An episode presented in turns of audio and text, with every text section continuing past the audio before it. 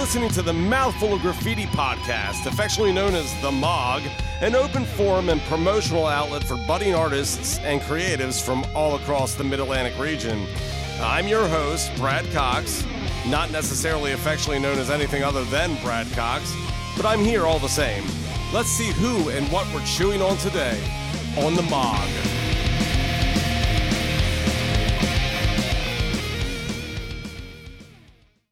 Friends, East Coastians, and countrymen and women of all ages, welcome to the MOG.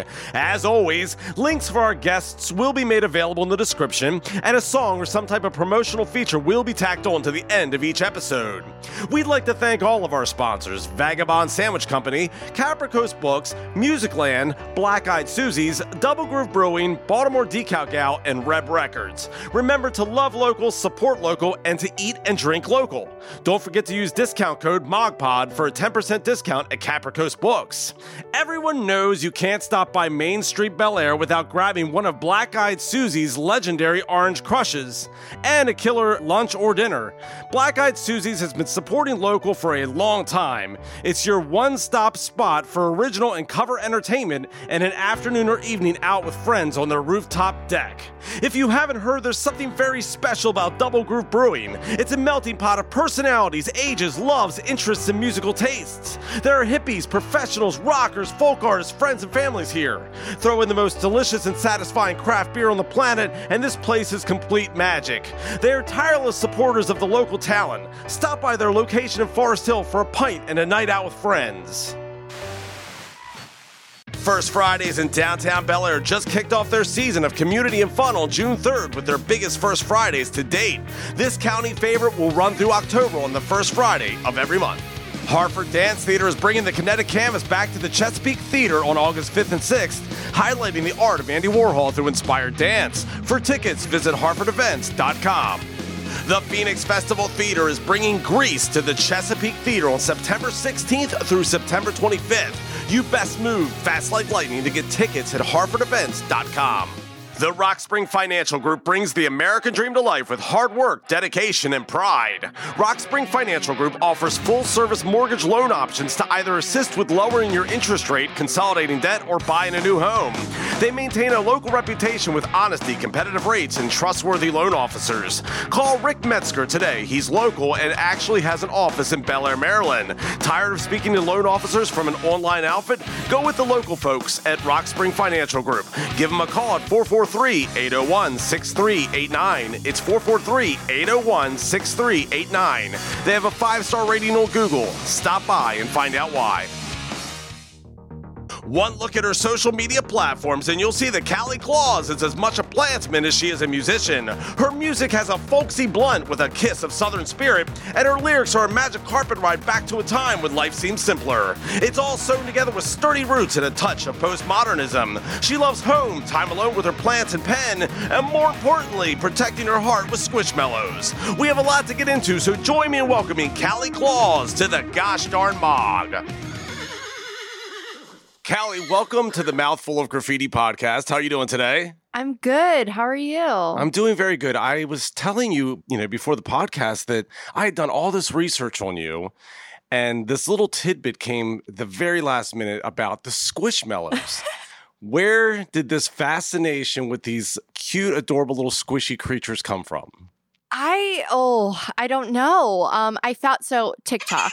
Um Okay. I got infatuated with TikTok uh a little bit later than everybody else. I I kind of jumped on the trend later and for some reason my for you page said, "Hey, um we know that you used to be obsessed with stuffed animals as a child. So um how about you do it again? You're you're 25, like you should just, you know, buy 300 stuffed animals." Um and so I ended up And getting that's what you did. That's what I did. Yeah, um, not 300, but uh, I had a lot. Okay. I'm I'm downsizing So now. the whole bed is filled with squishmallows. Oh yeah, yeah. yeah, And yeah. they're comfortable as hell. oh my god, yeah. My boyfriend uses one as a pillow, so it all works out. as he should. Yeah. To make you feel comfortable, I also have a bed full of stuffed animals. They happen to be harp seals. Yes. I was hearing that. I love that. I love that it's like it's a theme. I got this harbor seal when I was a child at eight years old. For whatever reason, it stuck with me. Later in life, because of eBay and Amazon, I wanted to go back and see if I could find the original make and model because the one Oh, that I cool. had ha- looks like hell. You know, it looks like you know Charlie Brown's blanket or something. Is it Charlie Brown? No, it was Linus. But either way, it looked bad. Mhm. I did. I found the original 1984 Dakin Harbor Seal, and um, I bought one for Lisa, and then I bought one for my daughter. I found another one.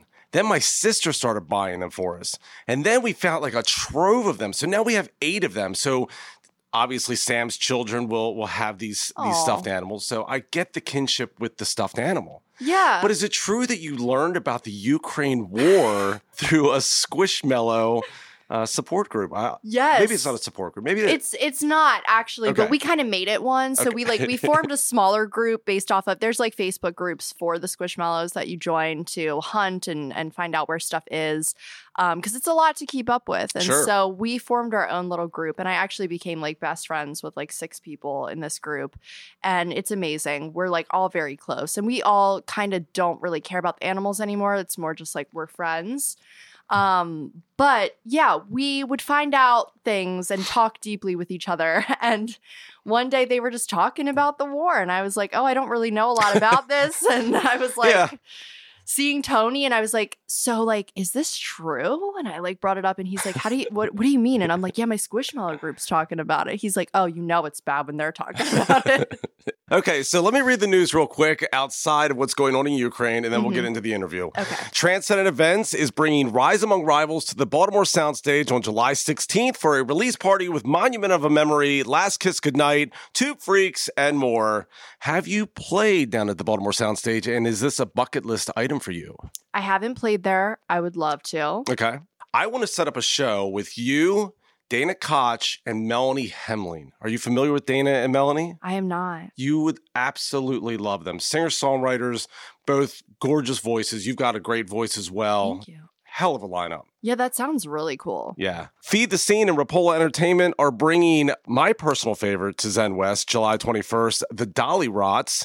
Uh, they're on their way with Kings of the Wild Things, Don't Panic, and Strong Zero. Are you familiar with the Dollyrots? No. Okay, they had a song, I'm Awesome. Okay. but it's it's a really fun song. But anyway, they're interconnected with like Rodney Bingenheimer, who's broke bands like the Ramones. He just broke a lot of really big bands, and they're kind of in that whole indie punk scene. Oh, that's so cool. Yeah, so they're coming to Zen West. I saw that. I was like, holy hell, this is amazing.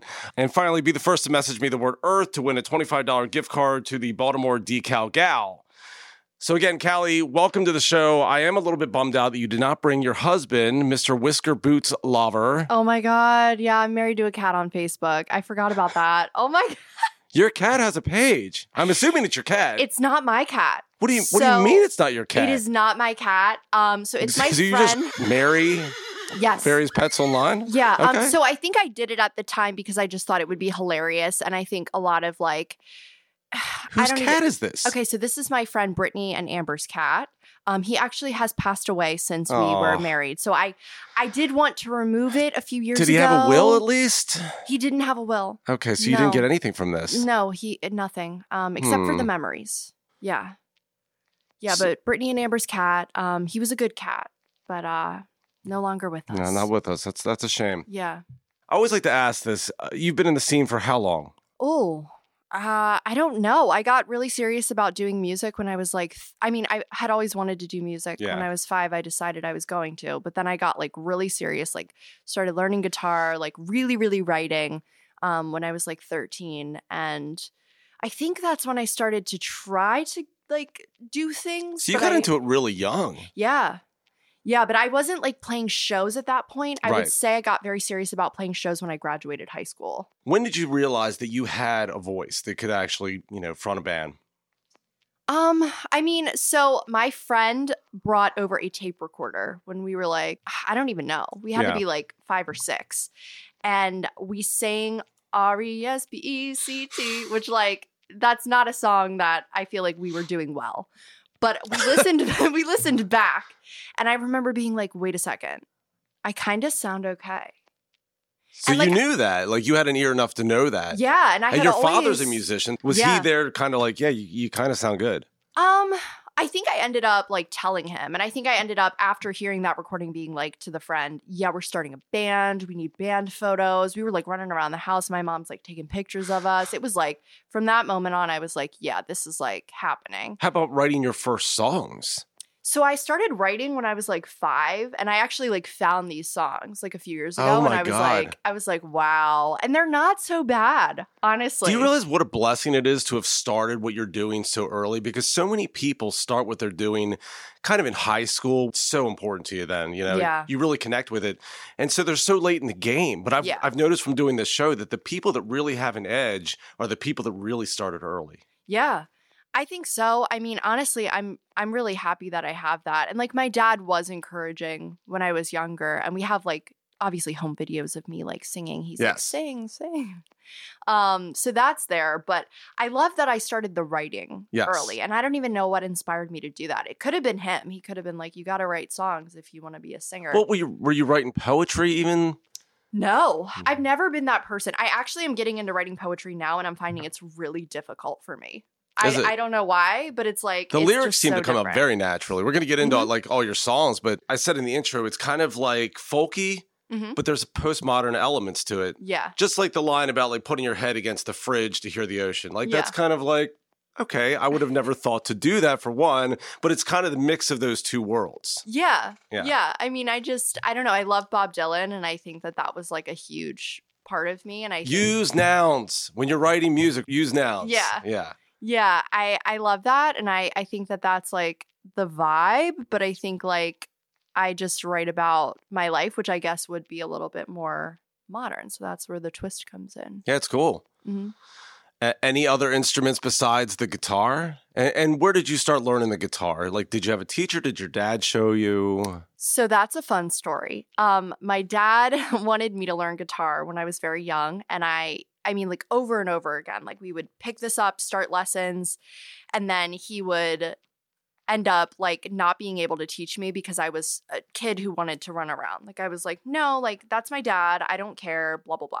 And I course. I wouldn't be. Yeah, My daughter's 20. She still wants nothing to do Yeah. with me. It's amazing. I mean, like it was fun and it was nice, but it was like just so I don't know. I have a lot of trouble learning things, especially if I'm not instantly amazing at them, which you're not going to be instantly Right. amazing at playing guitar. And so I would like just kind of let it go. It really is a use or lose instrument, too. Yeah. And honestly, so then I just never let him teach me.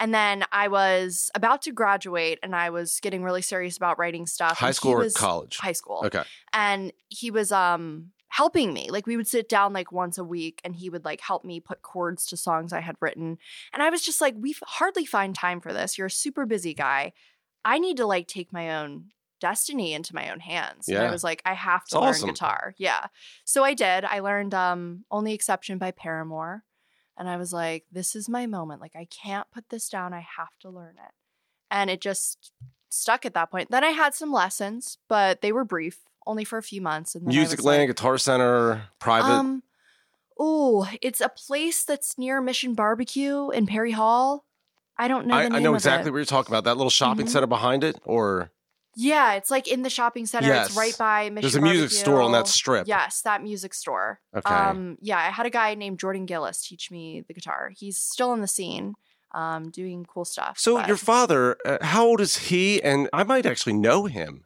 um okay so he is Like, what band is he in?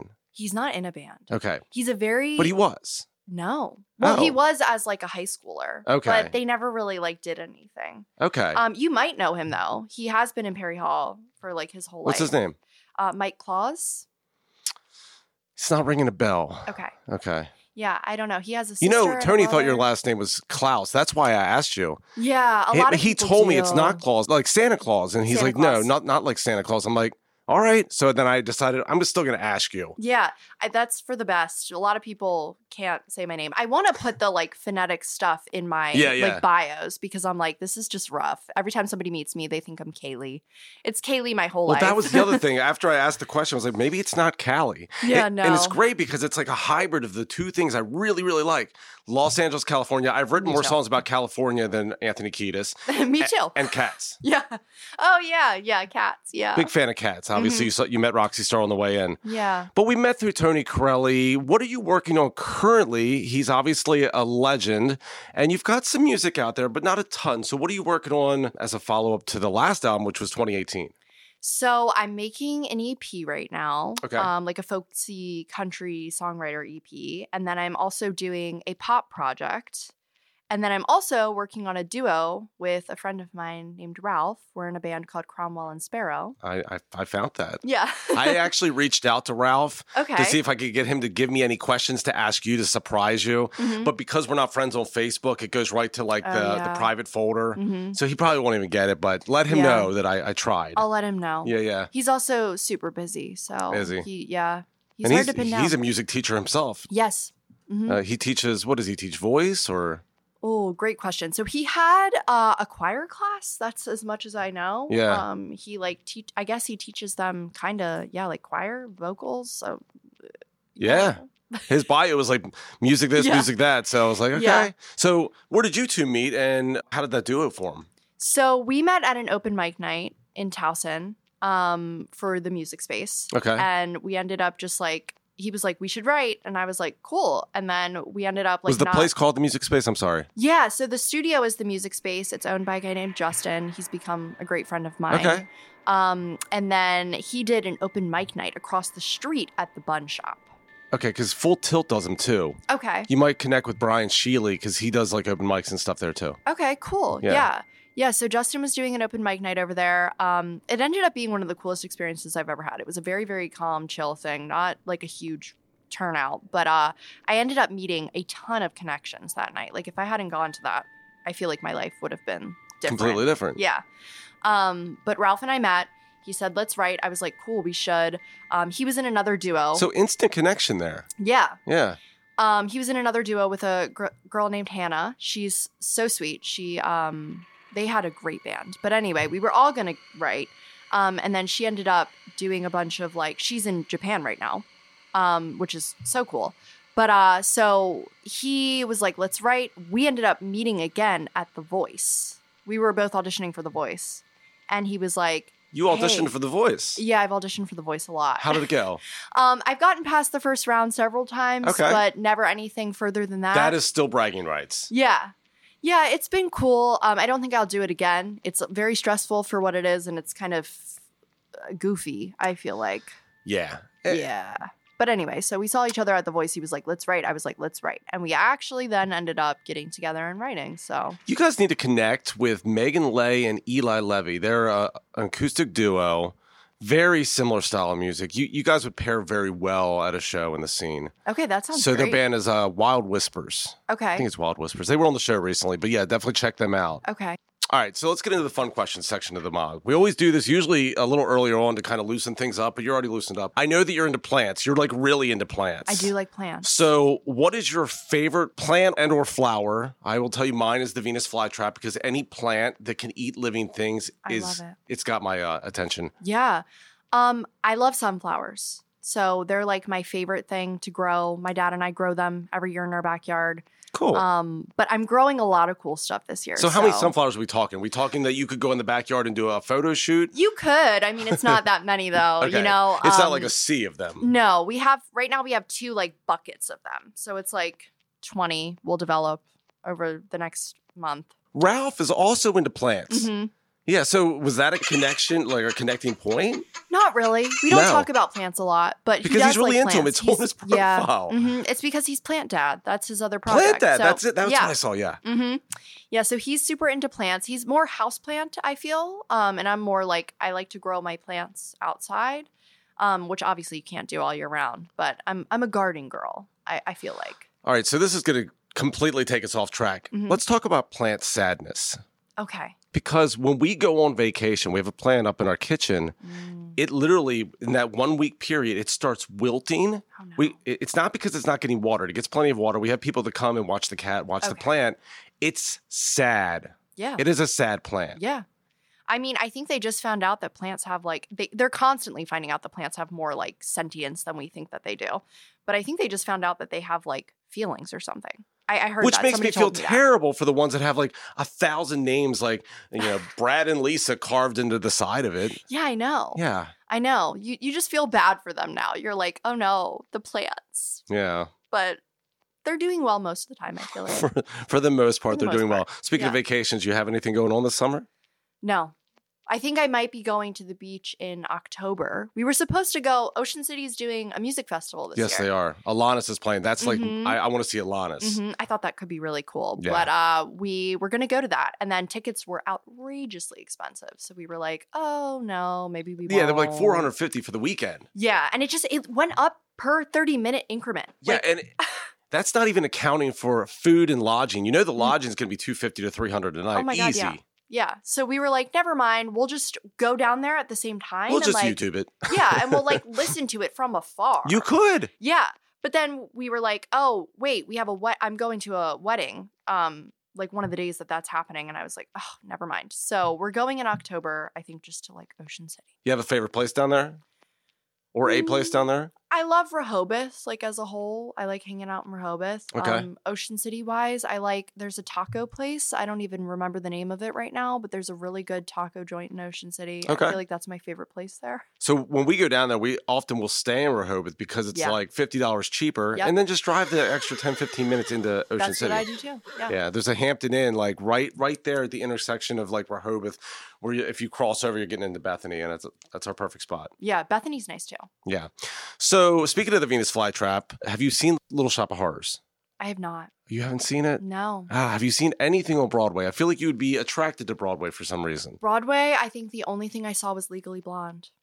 In New York City. Mhm. It was pretty awesome. Oh, it was amazing. Yeah, it's a, it's a great experience, even if you didn't like it. Oh yeah. I mean, but like Legally Blonde is one of my favorite things, like movie wise, play wise. I mean, and the soundtrack to that, I still sing it. Like I love it. I want to be in that play before I die. Who was in the movie? Reese. Yeah, Reese. Yeah, I love Mhm, Reese. mhm. I actually follow Reese. Oh, good. Yeah, for mainly for health tips because I'm like, how does she still look like that? I know. And her daughter looks exactly the same as her. See, one of the things you have to look forward to as you get older, you're going to start developing things like jowls, and she Mm. doesn't have jowls. No. So I don't know if she's cool sculpting them or what she's doing, but I am not your average rocker. I'm very much a diva, hmm you know. So I'm I'm essentially Mariah Carey in, in a punk rock body. Oh, I love that. But anyway, I've started to notice that I'm starting to develop jowls. Mm. Not cool. Can you see them from over there? I can't see them at all. okay. Um, at all. But I, I'm uh, at the point now where I take selfies and I'm like, they're in every angle. Oh my gosh. Yeah, I feel like we can get we can be like our own worst enemy. I feel like I have like little like lines under my eyes that come out in my selfies. Honestly, it's the phone. It's not you. It's not real. The It's phones the phone. gotten good. it, it- no, it's just the phone creating it. It's gotten so good that I think that they're making us feel like we're ugly so that we have to buy a new phone. Oh. That's my thought.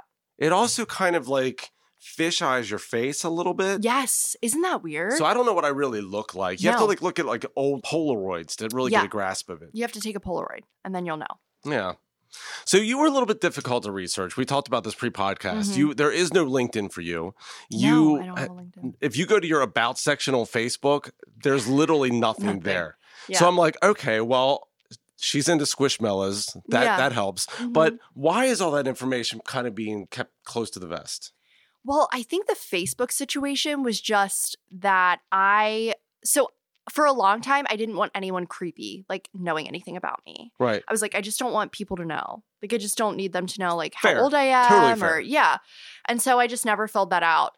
And then I think as time went on and I got like a Twitter and an Instagram, there was a time period of a few years where I was like a little bit like more like on the internet and a little more like open about my life, but still like very closed off. Yeah. And then I just kind of was like, I don't like this, and I don't really want people to know a lot about me. Well, it adds to the life. mystique a little bit. Like back in the 80s and 90s, we didn't have the accessibility to artists that we have now. Yeah, not at all. And that made it more intriguing. yeah, Like, I feel who like is this person? I feel like it did, but I mean, like honestly, I'm. I can be an open book in person. I'm totally fine with that. It's just like the internet is strange to me. It is very, very strange. strange. Especially when you didn't grow up with it. Oh yeah, yeah. All And of a I sudden, mean- it's this thing that's in your life. Yeah, I can't imagine that. Like for me, I halfway grew up with it. So I'm like, okay, it's kind of normalized, but I can't imagine with for other people. Like and they just accept it too. Like I just my mom is like so into it now. Like not deeply, but like she'll, you know, be on Facebook and be like, I saw this, I saw that. And I'm like, all right. But she just goes with it. It's a know? weird phenomenon because you'll be sitting in bed watching TV while both people are playing on their phone the whole time. I know. Isn't that crazy? It's weird. Mm-hmm. I'm usually playing chess. Lisa's watching TikToks, and, and, and in the background, there's like something we're supposed to be watching Exactly. together, but it's not happening. hmm Yeah. It's it's weird. I mean, honestly, I feel blessed because I don't really like to use my phone or like to use social media that much. And I somehow met a partner that also doesn't. So he's not into it really either. Oh, so Oh, that's cool. yeah, we'll have our moments and he does his job on his phone for the most part. Like he's he resells vintage stuff. So he'll be like on his phone. Oh, cool. But yeah, Like antique stuff. yeah, like Yeah. he thrift shops and then, you know, resells. Resells. Yeah. So it's cool, but like we'll have designated time, but then we'll put it away. We're also not big into like TV either. Okay. But if we're watching a show, we'll like watch the show, which is also cool. yeah. Like if we're watching a movie and I see her, like she she grabs for her phone and it's not because like a notification came in. Yeah. I'll give her like the the, the look like, what are you doing? Yeah. We're, we're, we're experiencing this together. Yeah, that's always good. You Yeah. can just give them the little reminder. Yeah. So I recently saw on Facebook a post that you had about sleeping in tents at festivals. Oh yeah. And because we're still in the fun questions section, I thought that this was really funny because I actually thought, just based off the, the whole plant thing and the earthy aspect of you and your music, that you would be the person in the tent, not the person at the Hampton Inn who then comes to the site. Oh no. Um so I I no, not a chance. no, not a chance for a music festival. I think that I've gotten into the idea of camping recently, And like by just the way, I general. agree with you 100%. Yeah. I already told you I'm a diva. I am not sleeping in a tent. No way. There's going to be uh, not necessarily squishmallows, but there's going to be lots of pillows Yeah. and fluff. Yeah. Um, I mean, I'm not I'm not opposed to camping in general, but here's the thing. I need about 10 hours of sleep a night. Um, and there's no way you're getting 10? 10. Okay. 10. There's no it's way funny. you're I, I'm saying 10 and I'm like, I need nine. Yeah, Yeah, nine yeah. nine or 10 is my like good sleep. But I mean, there's no way you're sleeping in a tent at a festival. There's no way. No sleep. not even it- an hour. And tents are pretty uncomfortable unless you really you know, yeah. get something on the ground floor. Yeah, and I can't do that either. Yeah. No. And like I honestly I'm bougie when I go to these things. I want to look really good. So it's like I need to be in the hotel like putting the glitter on my face for I hours. I look good. I look real good. Yeah, I got to be curling my hair. Where, where am I going to curl my hair in a tent? You're not. It, you're not. And Yeah. then guess what? I can't go to the festival like that. I just Okay. can't. So you're a bit of a diva yourself. We're, Yeah, a we're little bit. unpacking this now. Mhm, Okay, yeah. good. I think I like have the two things coexisting in me. Like I think I could like live in the dirt, but then also like I'm to want to look good like 2 days later. Like I think I could be like living off the earth for like a few days, but then I'd be like, "Huh, kind of want to like do a full face of makeup now." Yeah. You know? So I kind of grew up during the time where there, there was rock stars, and I think that for me, that's where some of the pretension and ego comes from. Like I'm, I'm this when Mhm. I'm on stage, Yeah. and when I'm in public, and when Yeah. I'm home. And Lisa, go grab me my favorite jacket. you know, Yeah. so that hasn't really left me, and I, and I think that we're missing that in culture because Mhm. hero myth is an important thing. It, it it motivates us. We see these people that seem larger than life, Yeah. and if nobody seems larger than life, then everything seems very disposable. Yeah. I feel like they're trying now to make it more like these people that kind of we could look at as larger than life are very relatable, like down to earth. And I feel like that's cool at the same time, but it's also like I don't know, like I feel like that larger than life thing is really cool and an aspect that like we're kind of losing touch with. We do need supermodels. We do need rock stars. We do need like the you know famous actors, people to look up to. Yeah. They all, they all, all of your heroes will disappoint you if they live long enough. Yeah. You I know, we still that. need them, Mhm. and we wouldn't even know they're disappointing us, but for social media at this point. Oh yeah. No, Yeah. not at all. Because now you have to watch their performance on YouTube and be like, "Well, that was terrible, man." You Yeah. know, Yeah, oh poor people. Everything's Poor broadcasted. people. Uh, it- it's a totally different world now. You Yeah. can't go out there and have a B night because half the audience has got their phones up. yeah. Yeah.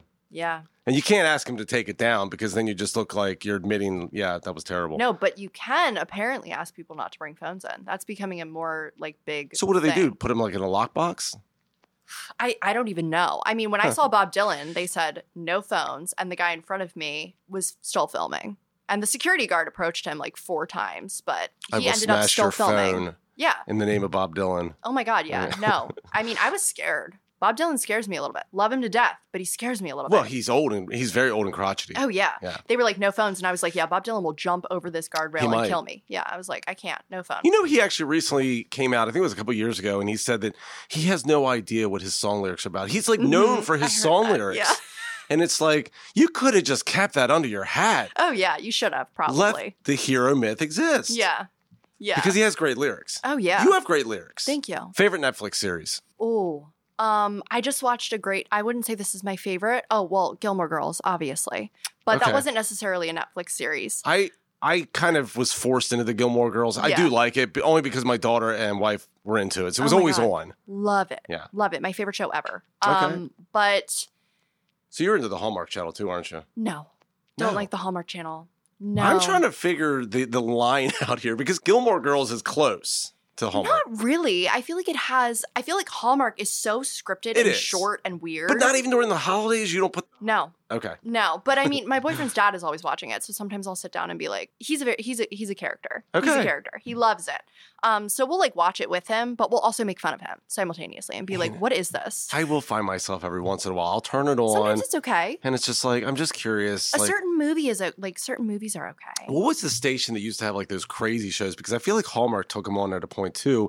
Like, um, ID? Are you talking about ID? yes, like Sinister Ministers and I have not heard of any of them. I can't do scary. I don't do Okay. anything scary at all. Um, I did watch the first season of Stranger Things, and I prayed that the second season would not be like violent or gory Oh. or scary. And guess what? It was. So I can't watch Stranger Things anymore, which is so sad to me because it's I a loved great it. show. I loved it. just muscle through it. there is no way I can do it. Okay. I'd probably just drop dead. I'd probably be so upset. I'd, So I'd. Gilmore Girls. What Gilmore else? Girls. Um, I I just watched a great show on Netflix. Now, what about your boyfriend? What if he wants to watch Stranger Things? Will you just play on your he phone? does he does or- it alone so Okay. like we tried to watch the second season together and there came an episode and i said i'm done i can't do this anymore and he said really you swear and i was like yeah i can't do it and he was like Fair enough. okay he was like i'll watch it alone i'll let you know if it's okay like you might be able to come back to it and he was like yeah no i don't think so I got a good show for you. yeah Okay, Money Heist. It's not going to come up in a popular search, probably. okay It is amazing. Okay is So- that netflix Yes. okay money heist Yeah, it, it doesn't. It doesn't sound like it would be amazing. What I've noticed about a lot of like foreign programming on Mhm. Netflix is that that's not the real name of the show. oh But in order to avoid copyrights and trademarks and stuff like that, they always give it like a generic title. okay So it's it's like I don't know what's it's really called like the La Papa de France is the the name of the real show. i like that Yeah, but Yeah. unfortunately, uh, we Americans Heist. Money Heist. okay Yeah. Keep it real simple here. Got it Yeah. So recently, looking for book recommendations. Obviously, Yeah. I have three novels out you could check out. yeah i heard about that tony was telling me and i said i should read that I would start this way. Start with the third. You can read them frontward to backward or backward to frontward. okay Start with the third one because the, that's the best. okay The first one is kind of like my first album. I can't really go back and fix it, but it was my first walk into that world. I bet it's good. Like It- I bet it's fine. I don't know. I'm very self conscious about it. Okay. I would like to go back in time. Like so the first two books I I wrote, edited, I did all of it. Wow. So I didn't have that second set of eyes. When I got to the third book, I was like, somebody else edit this. And that you felt like that helped? I did. Okay. But also by the third book, I I learned like my voice, I'd learned my pacing. Right. I, I had it down. okay. So I, I actually started Ainsley. Do you know Ainsley? No. Uh, she's a pianist in the in the area. She's a I feel like I know her name though. phenomenal musician. And Tony would talk about her all yeah, the time. Yeah, that's probably it. But she started with book three and she was like, This is amazing. Okay, so Like, I'll good. do that. I'll start with book three. That Okay. sounds good. All right, let's see here. We've talked about sleeping at festivals, we've talked about Netflix. We kind of got into your background. Any other instruments? Oh, um, I play ukulele and the mandolin, but the Okay. mandolin is like So I all just strings. started. Yeah. You never had like, you know, the recorder, the oboe. I mean, I played the recorder in elementary school. Don't play it now, but um, trying to play harmonica. Okay, that's that'd But- be great for your music. Yeah, yeah, I really want to. Growing up, Mhm. was it the eight track, the cassette, the CD, or was it always streaming platforms? CD. I was big into CDs. My Okay. mom is still into CDs, and my car doesn't even have a CD player now. So weird because she got me very into CDs, and now I'm like, I can't be into CDs. They're like not even being sold. It's bizarre. There's been a recent renaissance of vinyl. As a matter of fact, Reb Records, one of our sponsors and supporters for years, has had me building my record collection. What do you think about everything moving from physical to strictly streaming? Is it taking away from the experience? I think so. Yeah. I'm upset about it because I love vinyl so much and I I also like love CDs as I said. So I think like having that physical copy was always a gift. Like I would be like people would release stuff over the last like few years and I'd be like, "No, I want like the album booklet." Right. And I'd go and I'd get the album booklet and that was so exciting. It was immersive. It was you could get into the lyrics. You could actually see what the real lyrics were, not the ones you made up. Uh, Yeah. Exactly. And it was awesome. And like people like Taylor Swift, they'd have hidden messages in there. They'd have like notes to the fans. I, I miss that. I want that, you know? Yeah. Have you released your music on CD or strictly I have one digital? CD. I have one CD. Um, we printed them at my house. We did it like grassroots. Okay. Um, it was very cool. Back to the earthy. Yeah. Okay. But um, I don't know what I'm gonna do this time. I was just talking with my boyfriend about this, and he was like, "You should like, you should print them physically." And I'm like, "I, I don't think we're like at that place anymore. Like, I don't think people would even be interested." So now what I, I I'd like to do is give them something physical to take home. Like maybe put the album onto a cassette that I know they're not going to listen to because most That's people don't have cassette players. Yeah. But it's like a piece of me that you can actually physically take with you. I like that but then you idea. could stream it. But maybe just have like the download card inside the, the cassette. Yeah. Yeah, I like that idea. And like the download codes are cool. You could always do cool things with that, like put it on a guitar pick or like something cool. And then you're you're right, like something to take with them. I Yeah. like that. And then the flooding nature of Spotify with all this content, it makes releasing music very um, emotionally almost hurtful Mhm. because everything's so here today, gone tomorrow. Mhm. And you're just like one other person releasing a song that you spent months writing. You saved up your pennies and you went to Tony and you Yeah. recorded it and then you put it out. And then 24 hours to 48 hours later, everybody's on to the next thing, it feels like. Yeah, I mean for sure. And like also if you're releasing by accident the same day that like somebody decides they're randomly dropping an album, like Drake's like, "Hey, wrote my mixtape, Right. dropping it overnight." And you're like, "Drake, really? Do we really have to do that on the same day that little old Callie is dropping her album?" Yeah, Shedding Skin's coming out for God's sake. exactly. Like leave me alone, Drake. Right. Yeah, it's it's tough. How do you market your music? So I'm still learning that. Um, I think that for the first few things, I kind of just took it in my hands to be like, "Hey, Instagram, I released stuff." Right. and I think that's like not nearly enough.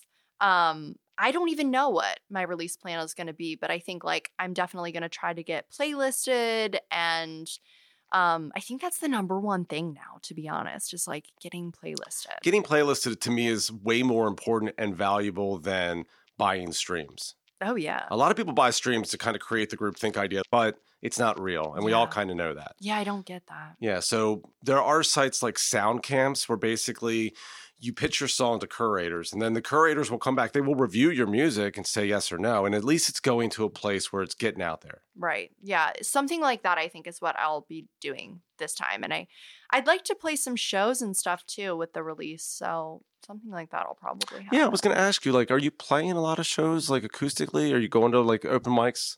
So I have been putting on my own shows. Um, I decided like a year or two ago, like during the COVID time, um, that I really wanted to do stuff kind of like Sofar Sounds, but like make it localized and make it like really cool and singer songwriter ish. So Yeah. I've been like hosting my own like singer songwriter showcases, which has been really cool. Um, we've done some in my backyard. We've done some at like I'm coming. I'm music bring my acoustic and do Yeah. a set. Good, cool. Um, yeah, so like we've been doing that. Um, and I just played at a place called, well, at a festival called Ladybug Festival a month ago. That that sounds perfect. Yeah, it was really cool. and Where was um, Ladybug Festival It was in aside from my backyard? Wilmington. Okay. Yeah, Wilmington, Delaware. They also do one in Milford, which I've played before too. Okay. Really cool stuff. So are you branching out? Yeah, kind of. I mean, honestly, like, I think for me, I find the concept of certain shows to be a little weird and alarming. Like, I think it's not really a place that's like good or cohesive for like singer songwriters. Like, I think it's weird that you need to have a full backing band. I think it's weird that you need to sell a set amount of tickets. I think, you know, when when you're just starting out, it's really hard to do that kind of stuff. And I understand why that's in place. Like, I get it, but it's also like It's frustrating. it's frustrating. And the older you get, the more difficult it becomes. oh yeah, yeah, Your, your friends and family are either A, done supporting you, they, they don't want to go out. They just, Yeah. they're older, they got kids. hmm And it's almost like we will come and put on a quality show for you, but you're going to have to have some younger bands that are hungry uh, and out there selling tickets. Yeah.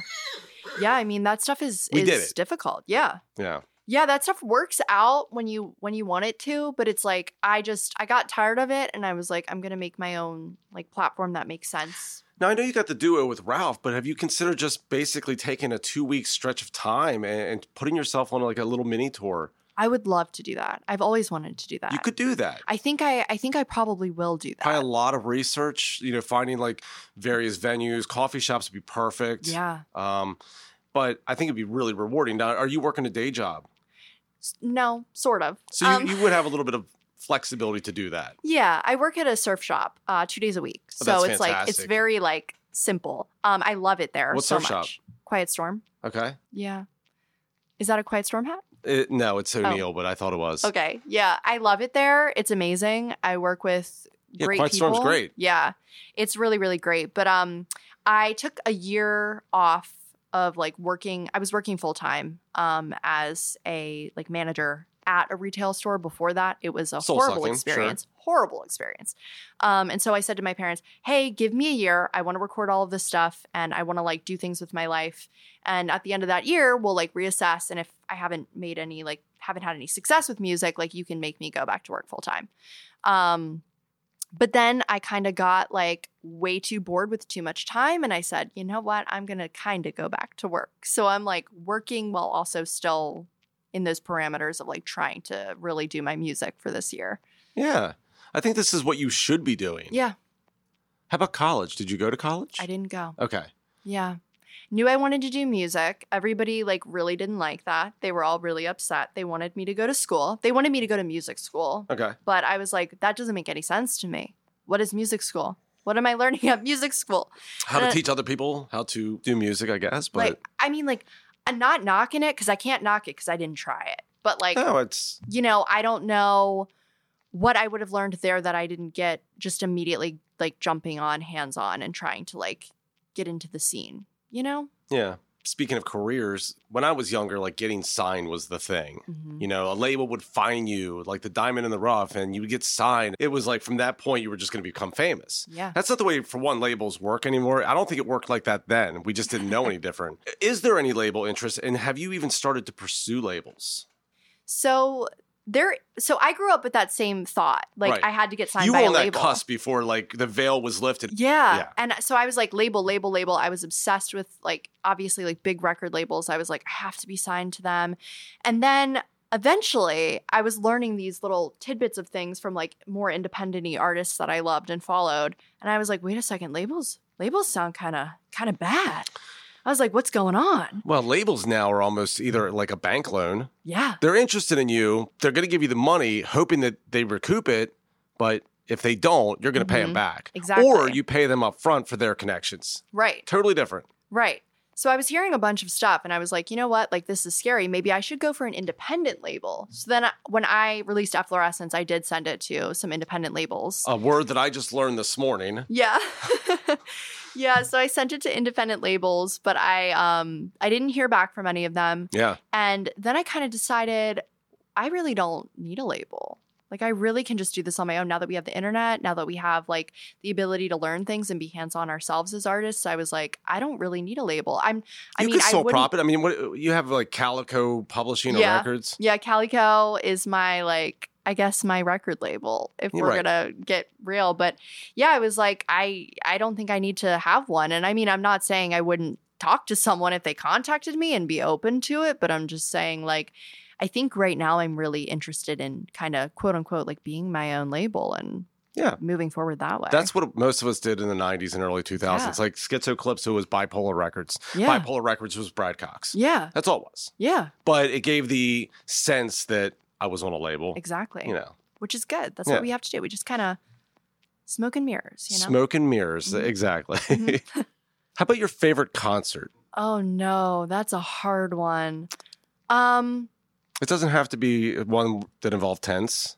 oh yeah, okay. Well, I mean Firefly is my favorite thing in the entire world. Okay. Firefly Music My daughter, Festival. right there, right there with you. Yeah, um that's my happy place. That's the best thing that ever happens ever. But um I so my favorite band is the 1975 and um I think my favorite concerts I've ever been to. Well, I saw them from second row at Firefly. That was the best night of my life. Nothing will ever top that.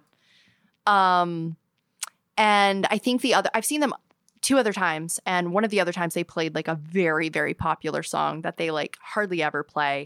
And I saw them with my best friend, and we both loved them, and it was just You should play Amazing. Firefly. oh, I would You love to. You would be fantastic. I would love to. They should call me. Call me, Firefly. Love you. So this group that I just had on last week, they literally reached out to a festival promoter. Oh. They said, check out our music. And they liked their music and put them on the show. yeah. They're playing with Papa Roach and all these Oh big, bigger bands. And it's like, Uh, and, and all they did was ask, Yeah. Sometimes that's it. I mean, most of the time it's that simple. are you in the publishing game yet? We talked about Calico Records. Are you in the publishing game with ASCAP and all that? No. Okay, so here's a pro tip. I can't explain all of it to you on the show. Got it. Set up an ASCAP account. Okay. Okay. Once you set that up, go to ReverbNation. There's an opportunities tab. Under that is going to be a licensing portal. That licensing portal will kind of give you like a list of different publishers that are out there. You can start submitting your music. When you start submitting your music, it'll start getting added to the background music in different like uh, radio stations, radio ads, movies, television series. It's a way that you can make money without having to label. Okay. That's great. Yes. so Perfect I, advice. I can help you with that on the side if you have any questions. Yeah. Thank you. So, how about influences? We haven't really talked about your influences yet. Um, I mean, Bob Dylan. I love Fleetwood Mac. We did talk about Um, Bob Dylan, but yes. Yeah. and honestly, number one, number one, Taylor Swift Okay. is my favorite person. Tay-Tay? ever. Yeah. See, I have Yeah. Jewel, Tori Oh, Amos, Okay. Ani DiFranco. You would love Ani if you haven't listened to Ani. no, I haven't. She's fantastic. Okay. Do you have any guilty pleasure music?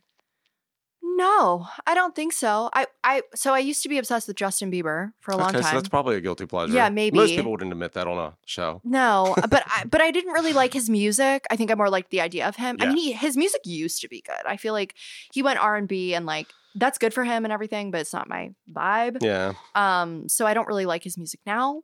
But I feel like I will uh, like I will still jam out to like his first like few albums, and I guess that would be like a guilty pleasure. But I don't consider it that. I have fun. No Hannah Montana, Selena Gomez. Oh. I love Hannah Montana. Yeah. I, do, I never liked Selena Gomez's music. No offense to her, but it just you didn't wasn't like the thing. noise? Didn't like it. No, didn't like it. enough. But love Hannah Montana. Too scripted. Mhm. Yeah. Well, actually, I mean, Miley's very talented. She's Oh a great gosh, singer. Yeah, I love her. For all her antics, she's a fantastic singer. oh, fantastic. Yeah, So- I, I love her music, and I love her little sister Noah's music. So they're both good. So, what's your songwriting process like? Um, usually I just pick up the guitar and play chord. Sometimes I'll get like a, a word or a phrase or, you know, something I want to write about. Sometimes I just pick up the guitar and I'm playing chords and then I start singing over it. So, it's coming out in tandem. Yeah, usually. because we we addressed that you just started writing poetry, so you're not like writing lyrics and then trying to marry it with a chord progression. You're Sometimes, but it's yeah, it's it's Yeah. rarer for me. It's I, rarer. I for feel me. like most singer songwriters are like that. That's the way I write. I write everything on an acoustic, whether it's like a, like a Master Puppets metal tune yeah, or whatever. It all starts on the acoustic. It starts That's with cool. the foundational chords, yeah. and it's usually like uh, it's like a phrase. One Mm-hmm. thing that I picked up on your music, I don't know if this is intentional or not. The first line in every single song is it's like the best line in the song. Oh, really? Thank you. Yes, I, I've, no, I've, I- I've made note of that. By the third song, I was like, she's either doing this intentionally or it's just like it becomes the impetus for the rest of the lyrics. I guess it was an accident. Yeah, Yeah, I don't know. Not intentional. not intentional. How about though when you're writing with Ralph?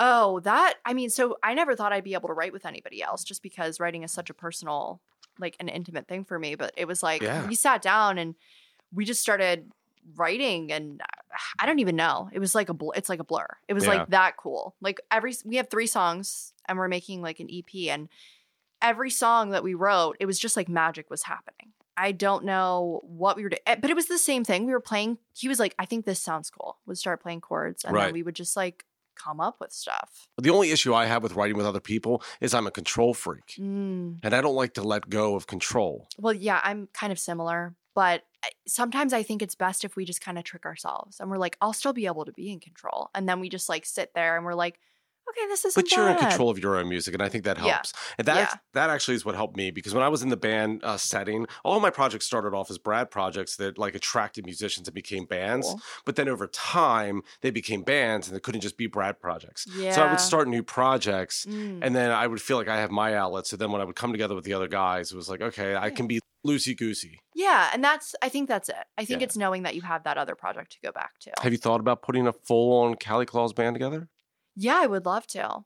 I would really love to. I really want to find a bunch of female musicians to be in my band. Like that's my goal. Okay, That so go see the great. Dollyrots. Yeah. Okay. That'll inspire you a little Okay. bit. Kelly Ogden. Okay. That's her name. She is so great. okay. Are you Cool. into any punk music at all? I am. I love the Ramones. Okay, Love great. the Obviously, you can see I'm a Pistols fan. Yeah. Did you see Danny Boyle's Pistol?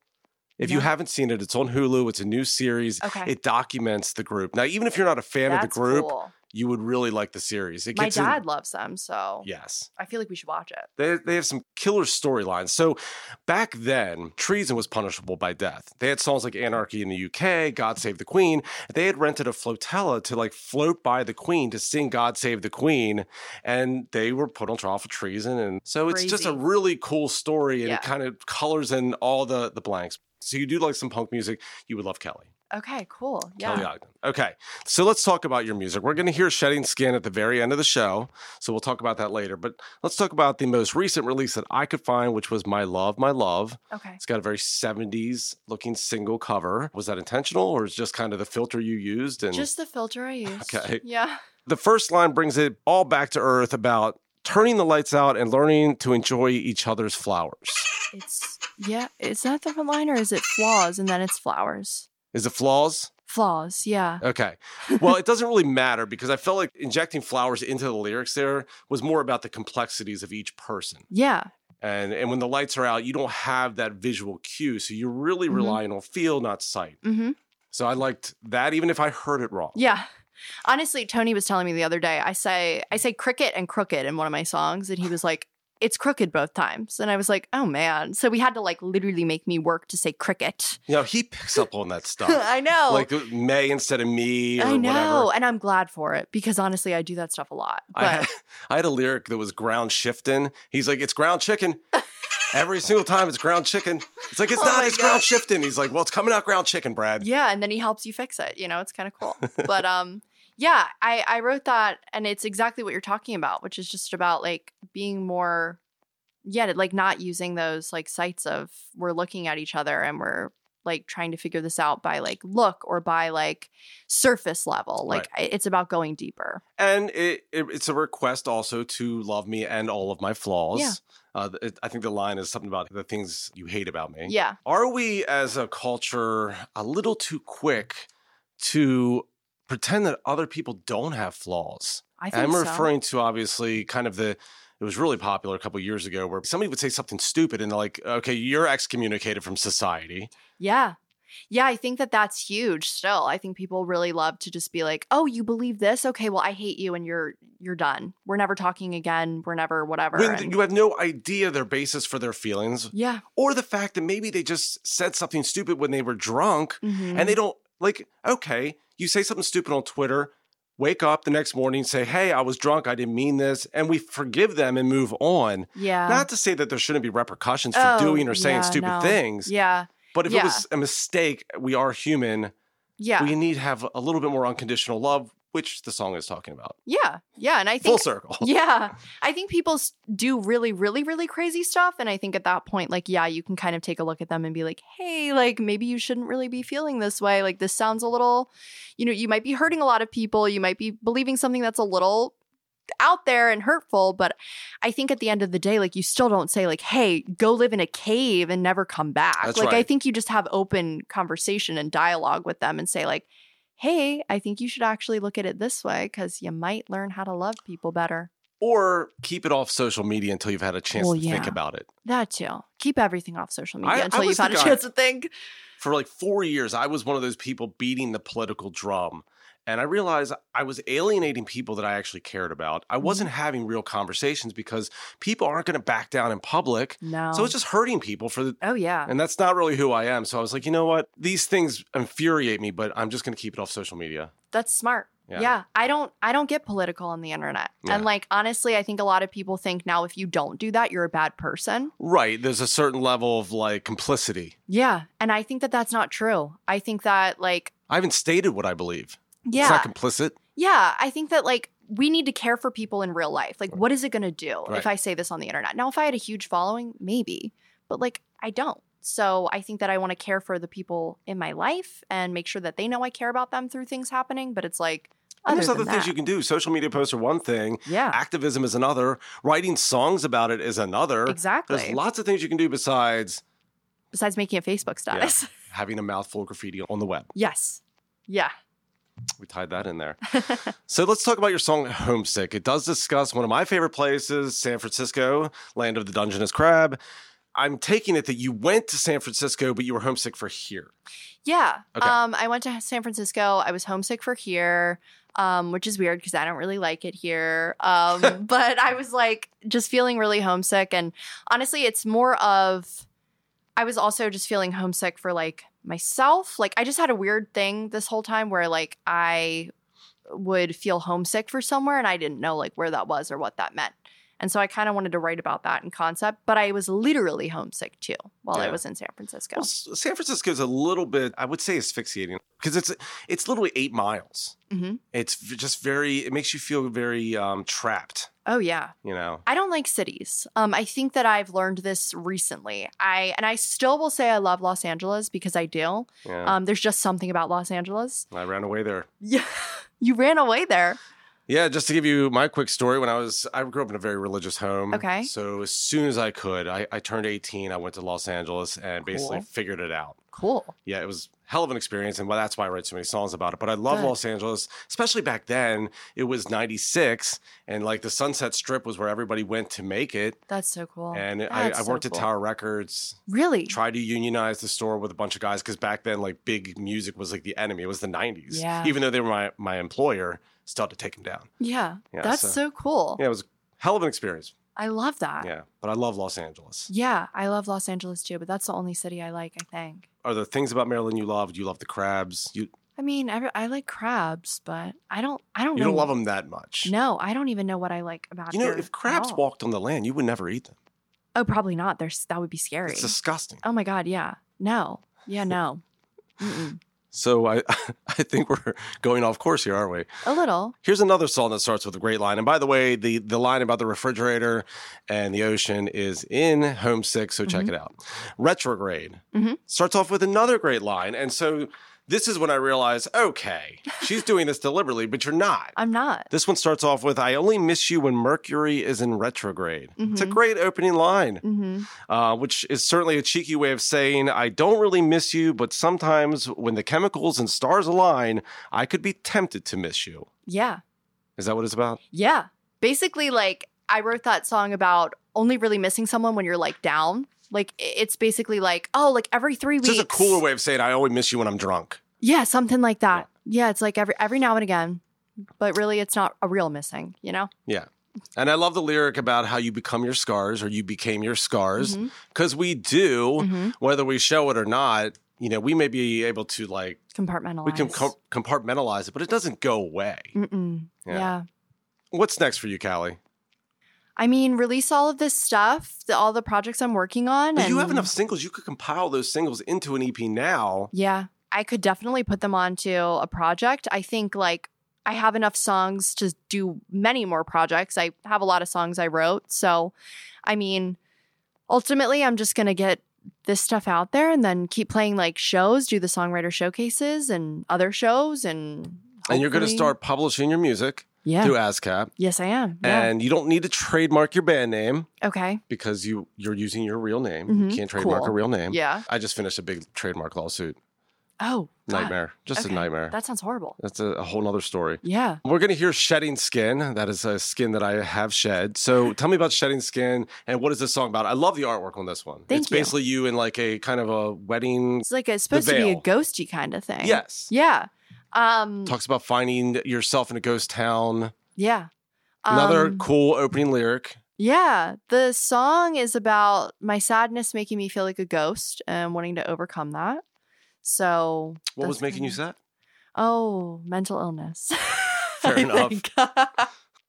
Honestly, I think that was just it. And I think, like, I think we can get really tied to this idea that we want to be, we want our lives to be something different than Right. they are. And I think, like, I had been so heavily in that mindset since I was 13. I, I literally wanted to do what you did. I wanted to run away to mm-hmm. Los Angeles and just like start a new life and be a musician. And It could have ended so poorly. Oh my gosh, yeah. And I think it would have. I'm glad I didn't now, you know, but it's like I, I don't think that was my journey, but I think like I romanticized this idea of things being different than they are. And I think like I literally finally at 26 years old have come into thinking, hey, like maybe life can be a little more simple. Like maybe that's what what it's about. Like maybe it's about being Because we do complicate the living we shit do. out of it. We do. I just want to be healthy and happy. That's Yeah. all I want. You And, lose focus of that as you get older because I feel like that sense of purpose is always kind of tied to other things like your career did i do Yeah. enough and as as you get older you start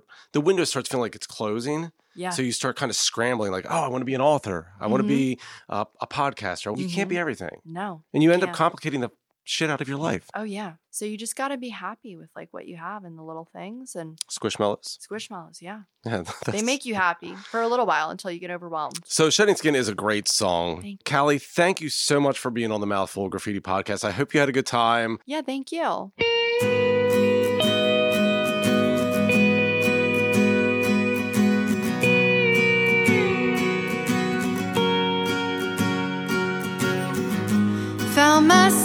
Pretty little ghost town. Told myself I'd lay down roots. Cause I've been living the same nightmare.